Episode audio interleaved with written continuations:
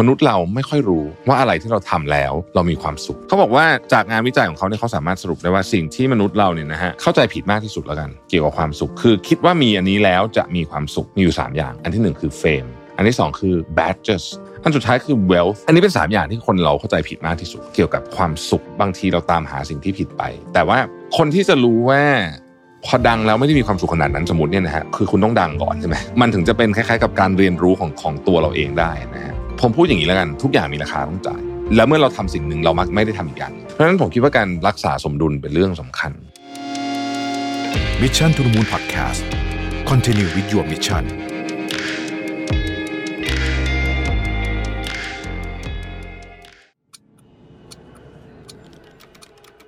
ทวงคืนเวลาชีวิตให้ตัวเองอีกครั้งกับคอร์สออนไลน์ AI for Everyday Productivity ปลุกความ productive เพิ่มเวลาชีวิตด้วย AI ที่จะพาทุกคนไปเรียนรู้การจัดการชีวิตให้ productive ด้วยเทคโนโลยีแห่งอนาคต กับผมรวิทยานุสาหะ สมัครได้แล้ววันนี้ที่ Line OA at Mission to the Moon สวัสดีครับยินดีต้อนรับเข้าสู่ Mission to the Moon Podcast นะครับคุณอยู่กับรวิทยานุสาหะครับ เมื่อเช้าเนี่ยตอนผมไปเดินออกกำลังกายมาเนี่ยนะฮะ ก็ได้ฟัง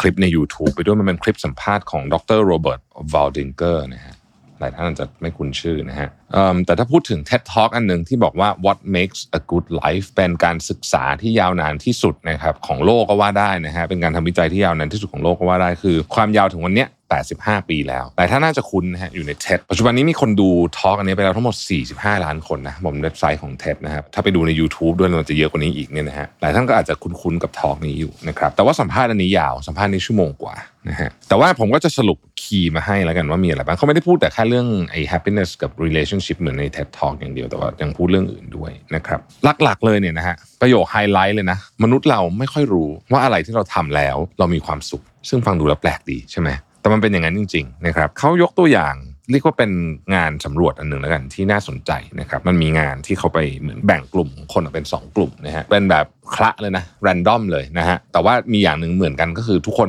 ใช้รถไฟเดินทางไปทำงานนะฮะอันนี้เป็นการศึกษาที่เมืองชิคาโกนะครับ ชิคาโกก็เป็นคนเมืองที่คนใช้รถไฟเยอะนะ เพราะว่าเออมันก็เป็นเมืองลักษณะคล้ายๆกับนิวยอร์กนะฮะ คือปกติอเมริกาเนี่ยเมืองอื่นเนี่ยต้องขับรถนะ แต่ว่า 2 เมืองเนี้ยจริงๆ น่าจะมีสักสองสามเมืองที่พอที่จะใช้ public transportation แบบเหมือนประเทศอื่นได้นะฮะเออแต่ถ้าเกิดคุณไปอยู่เมืองแบบที่ไซส์ย่อมลงมาหน่อย อย่างตอนที่ผมอยู่ที่ Nashville อันนั้นนะคือคุณไม่ขับรถให้คุณเหนื่อยอะเพราะว่ามันไม่มี public transportation มันยากมากนะฮะในในเมืองแบบนั้นนะฮะโอเคกลับมาที่เรื่องของเราโอเคนะครับทีนี้เขาแบ่งคนเป็นสองกลุ่มกลุ่มแรกก็บอกว่าเป็น control นะครับก็คือคุณขึ้นรถไฟเนี่ยคุณทำอะไรก็ขอให้คุณทำเหมือนเดิมอะนะฮะก็คือคนส่วนใหญ่ก็จะไม่หนีไม่พ้นฟังเพลงนะครับดู YouTube อ่านข่าว นะฮะผ่านโทรศัพท์มือถือทุกอย่างส่วนใหญ่จะเป็นผ่านมือถือ บางคนก็อาจจะมีแบบอ่านหนังสือบ้างแต่น้อยมากนะครับส่วนใหญ่จะเป็นนี่แหละนะฮะทำกิจกรรมบนโทรศัพท์มือถือนะฮะอีกกลุ่มหนึ่งเขาบอกว่าขอให้คุณหยุดสิ่งที่คุณเคยทำก็คือพูดง่ายๆคือขอให้หยุดเล่นโทรศัพท์ แล้วก็ลองเปลี่ยนมาคุยกับคนแปลกหน้าในรถไฟ ซึ่งเป็นสิ่งที่พวกเขาไม่เคยทำนะฮะหรือทำก็คือน้อยมากนะฮะทีนี้เนี่ยเขาก็ไปถามตอนเริ่มต้นของกลุ่มที่2เนี่ยที่คุยกับคนแปลกหน้าว่า คุณคิดว่าคุณจะ enjoy กิจกรรมนี้ไหมนะครับทุกคนตอบเหมือนกันหมดเลยว่า ไม่เขาคงไม่เอนจอยนะฮะคงไม่ทำให้เขาแบบรู้สึกดีขึ้น แต่ปรากฏว่าหลังจากที่เขาสำรวจไปสักระยะหนึ่งคือให้ทำแบบนี้ไปสักระยะหนึ่งเนี่ยทุกคนกลับมาทำแบบสอบถามว่าโอ้ชอบมากเลยไม่เคยรู้มาก่อนเลยว่าการที่ได้สนทนากับคนแปลกหน้าในรถไฟเนี่ยมันช่วยให้มีความสุขมากขึ้นมากกว่าตอนเล่นมือถือเยอะมากเลยจริง professor ก็เลยบอกว่าเนี่ยมันก็เป็นตัวอย่างอันหนึ่งที่บอกได้ว่าเฮ้ยบางทีเราไม่รู้หรอกว่ากิจกรรมอะไรที่เราจะ enjoy นะฮะหรือว่าอะไรที่จะทำให้เรามีความสุข อันนี้เป็นตัวอย่างเล็กๆ หลายคนอาจจะงงว่าเฮ้ยเราไปคุยกับคนแปลกหน้ารถไฟนี่มันจะไม่ประหลาดเลยอะไรเงี้ยคือวัฒนธรรมเอเชียจะประหลาด แต่ว่าสำหรับฝั่งตะวันตกนะฮะถ้าไม่ดูแบบคริปปี้คือสยองเกินไปเนี่ยนะฮะไม่ประหลาดนะผมว่าก็ คือเขาก็คุยกันได้นะฮะคือมันมันก็จะมีจังหวะ คือมันไม่ใช่ว่าแบบมันมันไม่ใช่ว่าโอ้โหจะคุยได้ตลอดแต่ว่ามันก็จะมีจังหวะที่คุยได้นะฮะสิ่งที่มันสำคัญเกี่ยวกับการสัมภาษณ์อันนี้เนี่ยนะครับประเด็นที่ 2 จากงานวิจัยเนี่ยอะไรคือสิ่งที่เข้าใจผิดมากที่สุดเกี่ยวกับความรู้สึกออเอเออลืมบอกไปลืมบอกไปคือการสัมภาษณ์อันนี้เนี่ยเนื่องจากมันผ่านจากเท็ตทอมาสิปีแล้วเนี่ยนะฮะตอนที่เขาพูดเท็ตทองานวิจัยเนี่ยทำมา75 ปี นะครับแต่สัมภาษณ์อันนี้คือไม่นานมานี้นะฮะสองสาเดือนนะครับเพราะฉะนั้นเนี่ยสิ่งที่ต่างกันก็คือว่าเขาพูดใน detail มากขึ้นเกี่ยวกับงานวิจัยเนี่ยเขาบอกว่าเป็นครั้งแรกเลยเนี่ยที่เรานะฮะเก็บข้อมูลเกี่ยวกับคนคนหนึ่งมาตั้งแต่เขายังเป็นวัยรุ่นคือ 20 แบบนี้จนกระทั่งเขาเสียชีวิตลง แล้วในกรณีบางเคสเนี่ยเขาได้มีโอกาสไปสแกนสมองของคนที่เสียชีวิตด้วย เหมือนพอมันต่อจุดกันไปได้เรื่อยๆเพราะงานวิจัยมันทำมาตลอดใช่ไหมฮะมันก็ทำให้เห็นได้เลยว่าอ๋อมัน affect กับเรื่องอะไรเยอะขนาดไหนมีมีข้อมูลเชิงวิทยาศาสตร์จริงๆเลยเป็น hard evidence เนี่ยนะเข้ามา support ด้วยนะครับนี่คือที่สิ่งที่เขาบอกว่าคือพอเขากลับไปดูอะในใน research ความเหงาเนี่ยอันตรายพอกับสูบบุหรี่และโรคอ้วน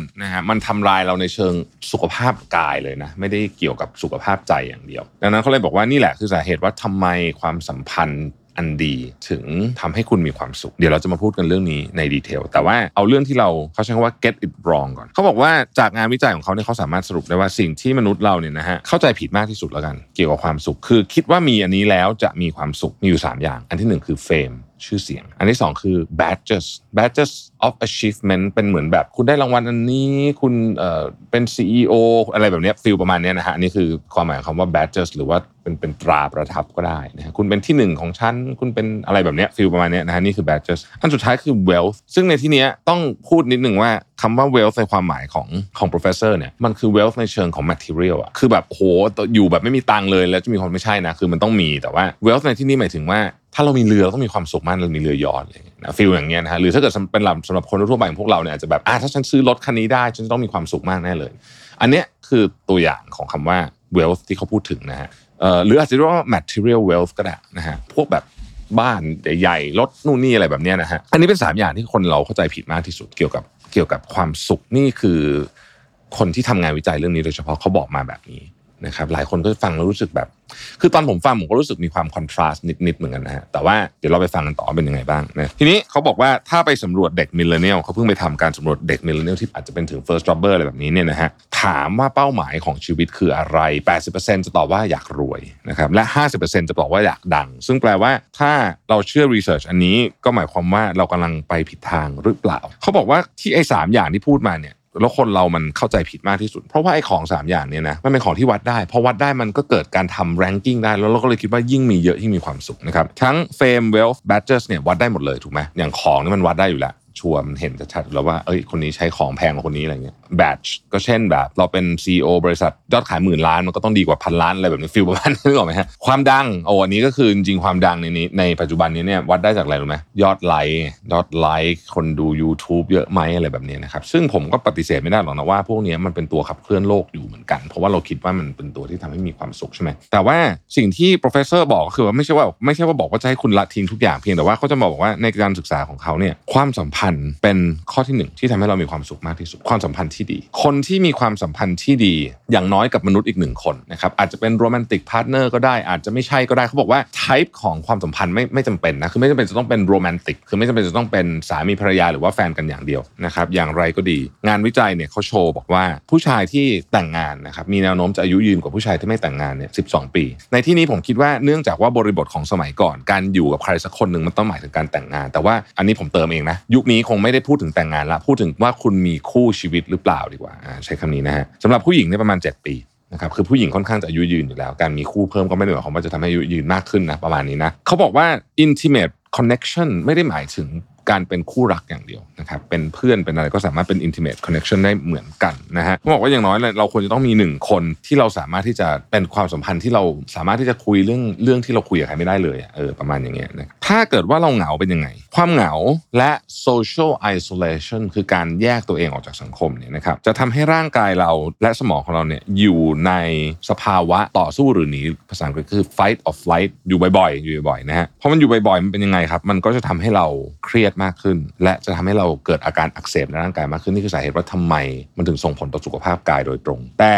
อย่าเข้าใจความเหงากับการปลีกวิเวกไม่เหมือนกันนะฮะคือไอ้การปลีกวิเวกเนี่ยมันคือความตั้งใจใช่ไหม แต่ว่าเราไม่ได้ทำตลอดนะฮะการปลีกวิเวกในที่นี้ของผมคือว่าเราต้องมีเวลาที่อยู่คนเดียวบ้าง แต่ไม่ใช่ตลอดเวลา ในนี้เขายังพูดถึงประเด็นเรื่องโซเชียลมีเดียด้วยนะเขาบอกว่าโซเชียลมีเดียเนี่ยทำให้คนเหงามากขึ้นเพราะว่าโซเชียลมีเดียเนี่ยน้อยมากที่จะเกิด real connection การเชื่อมโยงจริงมนุษย์เรายังต้องการ connection ของจริงอยู่เพราะฉนั้นโซเชียลมีเดียเนี่ยไม่ช่วยในประเด็นนี้สักเท่าไหร่ มันช่วย distract เราจากความเหงานะฮะผมเราพยายามคิดภาษาไทยอยู่คือสมมตินะเราเหงาอยู่ แต่ว่าทำยังไงจะให้เราแบบเหมือนถูก เบี่ยงเบนความสนใจเราไปจากความเหงานี้โซเชียลมีเดียช่วยประเด็นอย่างนี้นะฮะซึ่งไม่ดีการเบี่ยงเบนความสนใจแปลว่าเราไม่ได้ไปดูที่รากหรือแก่นของมันว่าเรามันเกิดอะไรขึ้น เพราะว่าเราเหมือนกับทำให้มันชาไปด้วยโซเชียลมีเดียนะฮะอีกอันหนึ่งนะครับเขาบอกว่า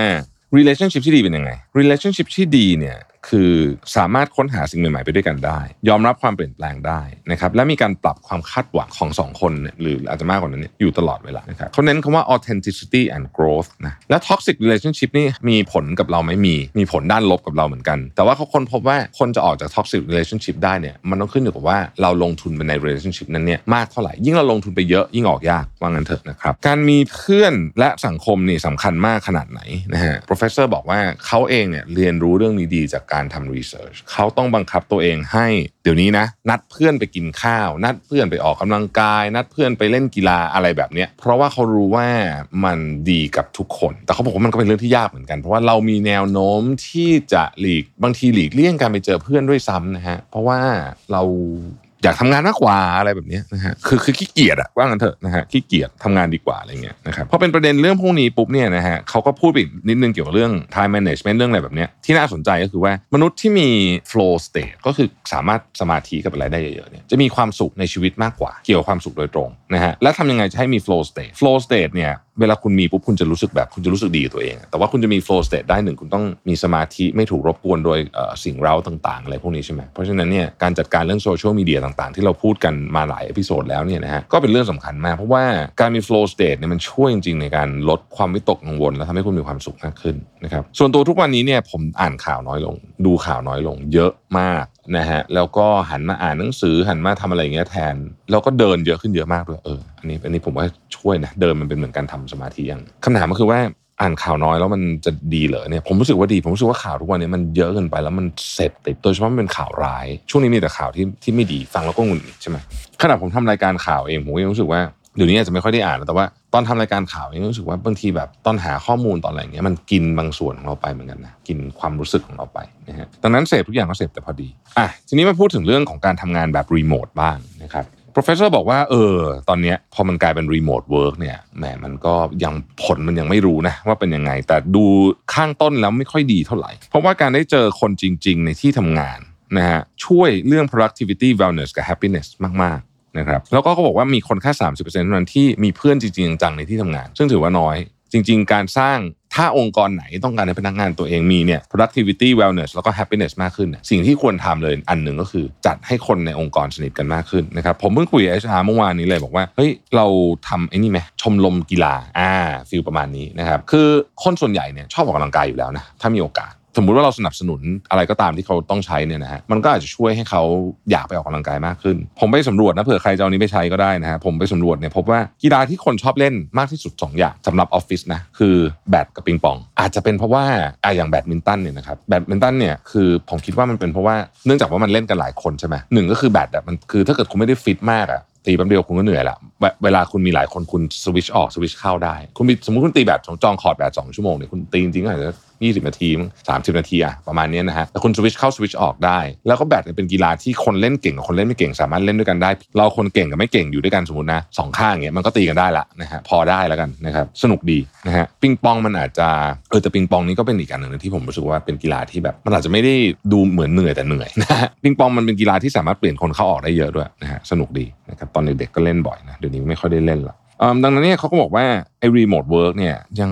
ไม่ค่อยแน่ใจเหมือนกันว่ามันจะเอฟเฟกขนาดไหนนะครับแล้วก็ตอนนี้คนที่สามารถที่จะเหมือนกับทำให้การ remote work มันมีความรู้สึกเหมือนกับได้เจอหน้ากันจริงๆเนี่ยมันยังเรื่องนี้มันยังเป็นศาสตร์ที่ใหม่มาก อีกอย่างหนึ่งในที่ทำงานนะครับเขาบอกว่าสิ่งที่สามารถดูได้เลยว่าคนจะทำงานจะมีความสุขไหมหรือไม่มีเนี่ยคือสิ่งที่เราเรียกว่า autonomy autonomy คืออิสระในการตัดสินใจเรื่องราวต่างๆ ในที่ทำงาน คนที่ไม่มี autonomy ในที่ทำงาน งานวิจัยโชว์เลยบอกว่า มันทำให้เกิดโรคแล้วก็ความเครียดเรื้อรังนะครับ คนที่มี autonomy จะมีความสุขและมีสุขภาพจิตที่ดีกว่านะฮะก็คือว่าคุณถูกชี้นิ้วบอกหมดเลยว่าต้องทำหนึ่งสองสามสี่หรือคุณสามารถคิดเองได้ในการทำงาน อันนี้คือลักษณะของ autonomy นะครับแล้วคนที่มองตัวเองออกคือมีการตกผลึกตัวเอง คล้าย ๆ กับว่า เราเหมือนมีการออดิตตัวเอง self audit self audit ไม่เหมือนกับ self criticism นะ self audit คือการตรวจสอบตัวเอง self criticism คือการวิพากษ์วิจารณ์ตัวเอง ซึ่งส่วนใหญ่มันมักจะเป็นไปในทางลบมากกว่าความเป็นจริงนะครับเพราะฉะนั้นเขาก็เลยบอกว่าควรจะทำสิ่งที่ว่า self audit อยู่เสมอๆนะครับก็คือมาดูว่าจริงๆแล้วเนี่ยเราทำเรื่องนี้ดีไม่ดียังไงนะครับเรามักจะมองตัวเองไม่ค่อยออกถ้ามองตัวเองไม่ออกก็ให้ไปหาคนมาช่วยนะครับคนที่ให้ฟีดแบ็กเราดีๆนั่นเอง สุดท้ายนะครับเขาบอกว่าสิ่งที่ อยากจะฝากไว้คือให้เซตเขาใช้คำนี้ make kindness your default setting ขอให้มีเมตตาเป็นพื้นในการจะทำอะไรก็ตาม แล้วชีวิตคุณมันจะ happy มากขึ้นนะครับขอให้มีเมตตาเป็นพื้นในการทำทุกอย่าง แล้วก็ให้จัดเรื่องความสัมพันธ์และ connection กับผู้อื่น อยู่ระดับบนๆของ priority ของคุณ แล้วท้ายที่สุดแล้วคุณจะมีความสุข อันนี้คืองานที่เขาวิจัยมาทั้งหมดนะฮะแล้วก็สัมภาษณ์อันนี้ ซึ่งผมก็พยายามสรุปเนื้อหาสำคัญมาให้ อันนี้เป็น self note นะ ผมค่อนข้างเห็นด้วยกับ professor ว่าบางทีเราตามหาสิ่งที่ผิดไป แต่ว่าคนที่จะรู้ว่าพอดังแล้วไม่ได้มีความสุขขนาดนั้นสมมติเนี่ยนะฮะคือคุณต้องดังก่อนใช่ไหมมันถึงจะเป็นคล้ายๆ กับการเรียนรู้ของของตัวเราเองได้นะฮะผมพูดอย่างนี้แล้วกันทุกอย่างมีราคาต้องจ่าย แล้วเมื่อเราทำสิ่งหนึ่งเรามักไม่ได้ทำอีกอย่างเพราะฉะนั้นผมคิดว่าการรักษาสมดุลเป็นเรื่องสำคัญ อย่างทุกวันนี้เนี่ยผมให้ความสำคัญกับเรื่องคือคือไอเดินเนี่ยคือเดินนี่ไม่เกี่ยวกับ ไม่เกี่ยวกับไปฟิตเนสนะฟิตเนสก็ฟิตเนสมันก็มีตารางของมันอยู่แล้ว แต่ว่าเดินนะมันดูเหมือนเรื่อง simple มากเลยเนะใช่ไหมมันดูเหมือนไม่มีอะไรเลยนะเดินวันละชั่วโมงนี่มันฟังดูแบบไม่เห็นจะมีอะไรเลยเนี่ยแต่ว่าเนี่ยผมรู้สึกหลังๆที่ทำแบบนี้อย่างต่อเนื่องนะเออมันช่วยทำให้แบบหลายอย่างดีขึ้นนะฮะแล้วก็ไอ้อาการตื่นกลางดึกที่ผมมีบ่อยๆ สมัยก่อนนะลดลงนะเออตั้งแต่ผมแบบเดินจริงจังมาแล้วอย่างที่บอกคือคุณเดินเสร็จแล้วคุณจะไป cardio อื่นนี่ก็เป็นไม่นับนะคือก็ไปก็ไปก็จะไปวิ่งจะไปอะไรก็ได้แต่ว่า session เดินมัน มันทำให้เราเหมือนมีเวลาคิดมีเวลาตกผลึกหรือแม้กระทั่งทำสมาธิเฉยๆเนี่ยได้ดีกว่าเพราะไม่เหนื่อยมากไงเพราะว่าถ้าเกิดหัวใจมันเต้นเร็วมากบางทีคุณก็คิดอะไรไม่ค่อยออกแล้วเหมือนมันไม่ได้ไม่ได้ตกผลึกสักเท่าไหร่ ก็ชีวิตคนเรานี่ก็มหัศจรรย์นะมีอะไรให้เรียนรู้ค้นหาอยู่ตลอดเวลานะครับใครอยากฟัง TED Talk อันนี้นะฮะก็ไป search เลยนะชื่อนะครับโรเบิร์ตวอลดิงเกอร์นะฮะขอบคุณที่ติดตาม Mission to the Moon นะฮะเราพบกันใหม่พรุ่งนี้สวัสดีครับ Mission to the Moon Podcast